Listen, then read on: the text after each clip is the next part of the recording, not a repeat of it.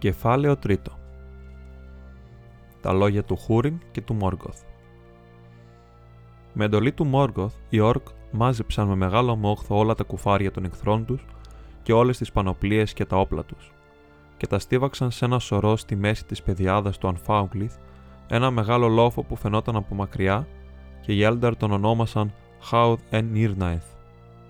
Αλλά χορτάρια φύτρωσαν και μεγάλωσαν, ψηλά και πράσινα, πάνω σε εκείνο τον λόφο, μόνο από όλη την έρημο.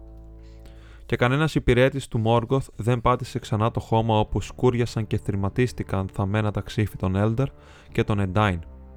Το βασίλειο του Φίγκον δεν υπήρχε πια και η γη του Φέανορ περιπλανιούνταν σαν φύλλα στον άνεμο. Στο Χίθλουμ δεν επέστρεψε κανείς από τους άνδρες του οίκου του Χάντορ, ούτε έφτασαν νέα για τη μάχη και τη μοίρα των αρχόντων τους αλλά ο Μόργκοθ έστειλε εκεί ανθρώπους που είχε υπό την εξουσία του, τους μελαψούς Ανατολίτες, και τους έκλεισε σε εκείνη τη χώρα και τους απαγόρευε να βγουν. Το μόνο που τους έδωσε από τις πλούσιες ανταμοιβές που τους είχε υποσχεθεί για την προδοσία τους σε βάρος του Μαέδρος ήταν να ελεηλατούν και να βασανίζουν τα παιδιά και τις γυναίκες του λαού του Χάντορ. Τα απομεινάρια από τους Έλνταρ του Χίθλουμ, όλοι όσοι δεν διέφυγαν στις ερημιές και τα βουνά, τους πήγε στην Άγμπαντ και τους έβαλε να δουλεύουν σαν δούλοι στα ορυχεία. Αλλά οι Ορκ κινούνταν ελεύθερα σε όλο τον βορρά και κατέβαιναν όλο και πιο νότια μπαίνοντας στον Μπελέριαντ. Εκεί απόμεναν ακόμη τον Ντόριαθ και τον Άργοθροντ. Όμως ο Μόργκοθ δεν τους έδινε σημασία, είτε γιατί ήξερε ελάχιστα πράγματα για αυτά τα μέρη, είτε γιατί δεν είχε έρθει ακόμα η ώρα τους στα σχέδια της κακίας του. Αυτός που απασχολούσε συνεχώς τη σκέψη του ήταν ο Τούργκον.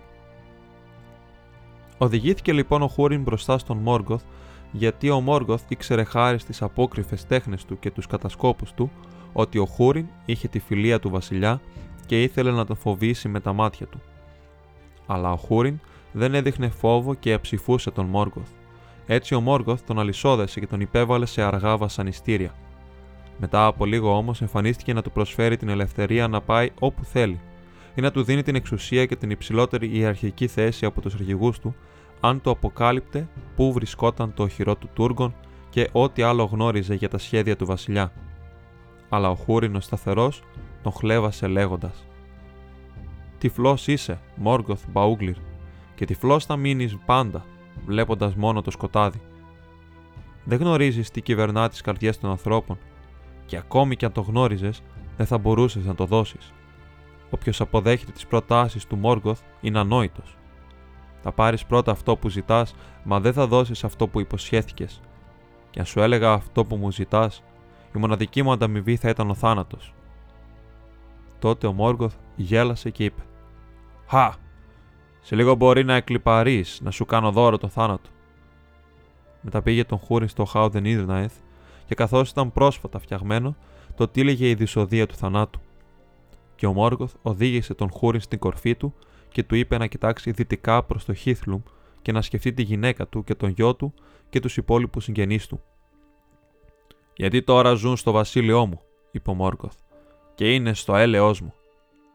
Δεν έχεις έλεος, απάντησε ο Χούριν, αλλά δεν θα φτάσεις στον Τούργον μέσα από αυτούς, γιατί δεν γνωρίζουν τα μυστικά του. Τότε ο Αργή πλημμύρισε τον Μόργκοθ και του είπε: Μπορώ όμως να φτάσω σε σένα και σε όλο τον καταραμένο οίκο σου. Και θα σπάσεις και θα υποκύψεις τη θέλησή μου, έστω κι αν είστε όλοι φτιαγμένοι από ατσάλι. Και πήρε ένα μακρύ σπαθί που κοιτόταν εκεί και το έσπασε μπροστά στα μάτια του Χούριν, και ένα θραύσμα τραυμάτισε το πρόσωπό του. Αλλά ο Χούριν δεν τρόμαξε. Τότε ο Μόργοθ άπλωσε το μακρύ του χέρι προς τον Τορλόμιν και καταράστηκε τον Χούριν και την Μόργουεν και τα παιδιά τους λέγοντας: Ιδού, η σκιά της σκέψης μου θα απλώνεται πάνω τους, όπου και αν πάνε, και το μίσος μου θα τους καταδιώκει έως τα πέρατα του κόσμου. Αλλά ο Χούριν είπε: Μιλάς μάταια, γιατί δεν μπορείς να τους δεις ούτε να τους κυβερνήσεις από μακριά. Δεν μπορείς όσο έχεις αυτή τη μορφή και επιθυμείς ακόμη να είσαι βασιλιάς ορατός πάνω στη γη. Τότε ο Μόργοθ γύρισε στον Χούριν και είπε: Ανόητε, μικρέ μεταξύ των ανθρώπων, τον πιο ασήμαντο από οτιδήποτε εκφέρει λόγο. Έχεις δει τους Βάλαρ, έχεις μετρήσει τη δύναμη του Μάνουεϊ και της Βάρντα; Γνωρίζεις μέχρι πού μπορεί να φτάσει η σκέψη τους; ή νομίζεις ίσως ότι η σκέψη τους σε προστατεύει και μπορεί να σε θωρακίσει από μακριά; Δεν ξέρω, απάντησε ο Χούριν. Αλλά μπορεί να είναι και έτσι, αν το θέλουν. Γιατί ο αρχαίος βασιλιάς δεν θα εκθρονιστεί όσο αντέχει η Άρντα. Το είπες, είπε ο Μόργκοθ. Ο αρχαίος βασιλιάς είμαι εγώ, ο Μέλκορ, πρώτος και ισχυρότερος από όλους τους Βάλαρ. Αυτός που υπήρξε πριν από τον κόσμο και τον δημιούργησε. Η σκιά του σκοπού μου απλώνεται στην Άρντα και όλα όσα υπάρχουν υποκύπτουν αργά και σίγουρα στη θέλησή μου. Αλλά όλους όσους αγαπάς, η σκέψη μου θα τους βαραίνει σαν ένα σύννεφο καταδίκης και θα τους βυθίσει στο σκοτάδι και την απόγνωση. Όπου κι αν πάνε, θα εμφανίζεται το κακό.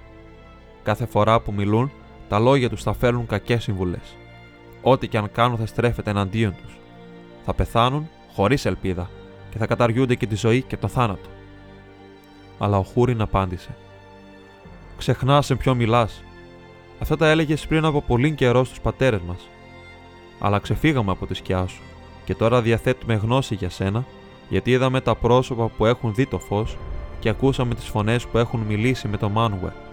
Πριν από την Άρντα υπήρχες, ναι, αλλά υπήρχαν και άλλοι επίσης. Και δεν τη δημιούργησες εσύ, ούτε είσαι εσύ ο πιο ισχυρός, γιατί ανάλωσε τη δύναμή σου για τον εαυτό σου και τη πατάλησε για το κενό σου. Τώρα δεν είσαι τίποτε παραπάνω από έναν υπόδουλο τον Βάλαρ που ξέφυγε και η αλυσίδα του σε περιμένει ακόμη. Έμαθες τα μαθήματα των δασκάλων απ' έξω, είπε ο Μόρκοθ.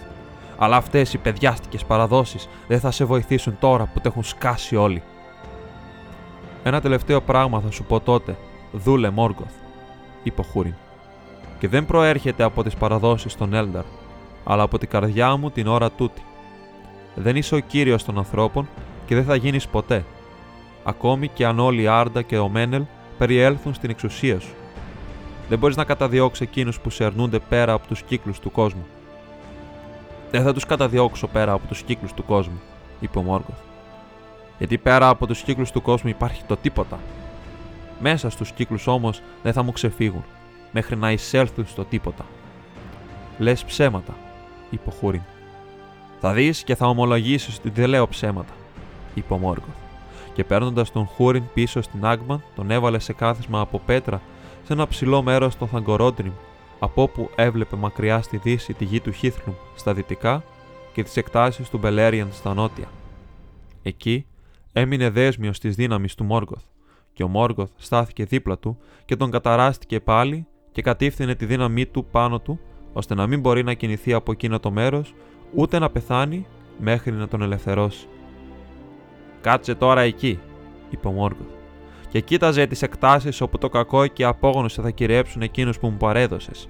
Γιατί τόλμησες να με χλεβάσεις και αμφισβήτησες τη δύναμη του Μέλκορ, του κυρίου της μοίρας της Άρντα. Γι' αυτό θα βλέπεις με τα μάτια μου και θα ακούς με τα αυτιά μου, και τίποτα δεν θα σου είναι κρυφό.